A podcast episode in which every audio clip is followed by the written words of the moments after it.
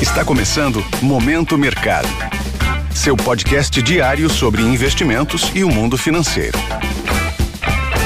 Muito bom dia para você ligado no Momento Mercado. Eu sou o Deverson Rocha e bora para mais um episódio desse podcast que te informa e te atualiza sobre o mercado financeiro. Hoje vou falar sobre o fechamento do dia 31 de janeiro, terça-feira.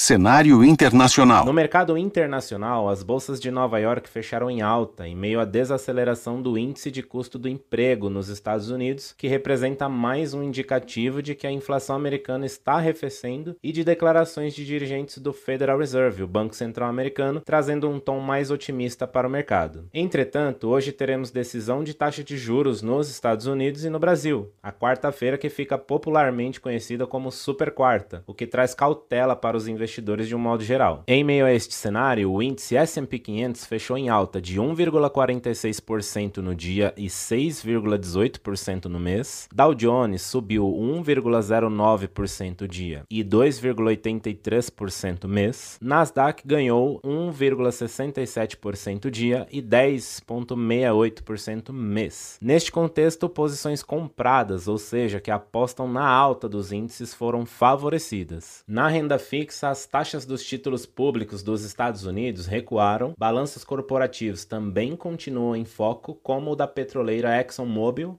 entre outras, como Caterpillar e General Motors, por exemplo. Portanto, posições aplicadas, que são aquelas que ganham com a queda das taxas, foram favorecidas. No câmbio, o índice DXY, que mede a variação do dólar frente a uma cesta de seis moedas fortes, recuou 0,17% no dia e 1,35% no mês, chegando a 102.097 pontos. Nas commodities, o preço do petróleo subiu no mercado futuro, favorecido pela informação do Departamento de Energia de que a produção do petróleo nos Estados Unidos caiu em novembro.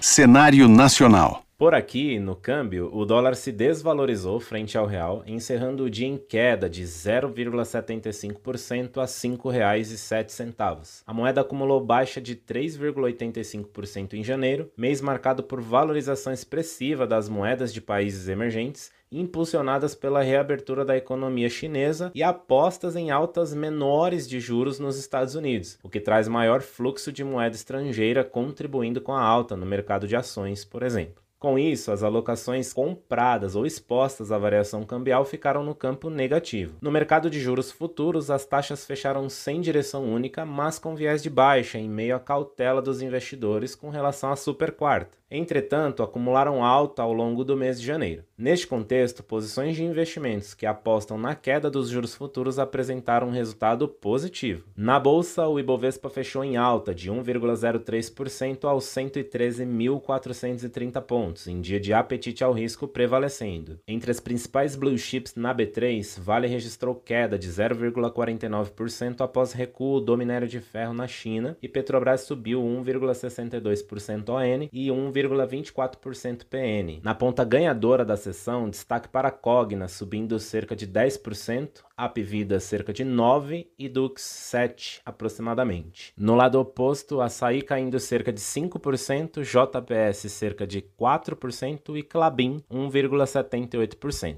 Em janeiro, o Ibovespa conseguiu acumular ganho de 3,37%. Considerando todo esse contexto, as posições compradas no principal índice da Bolsa Brasileira foram favorecidas.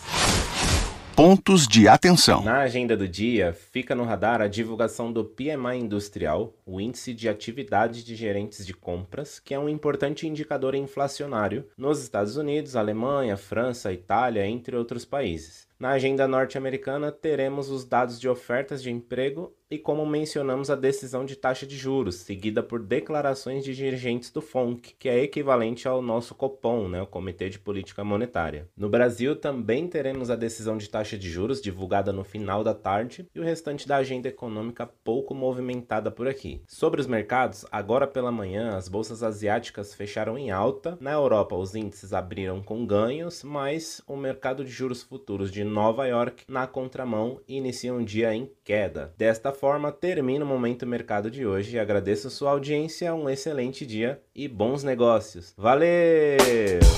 Esse foi o Momento Mercado com o Bradesco.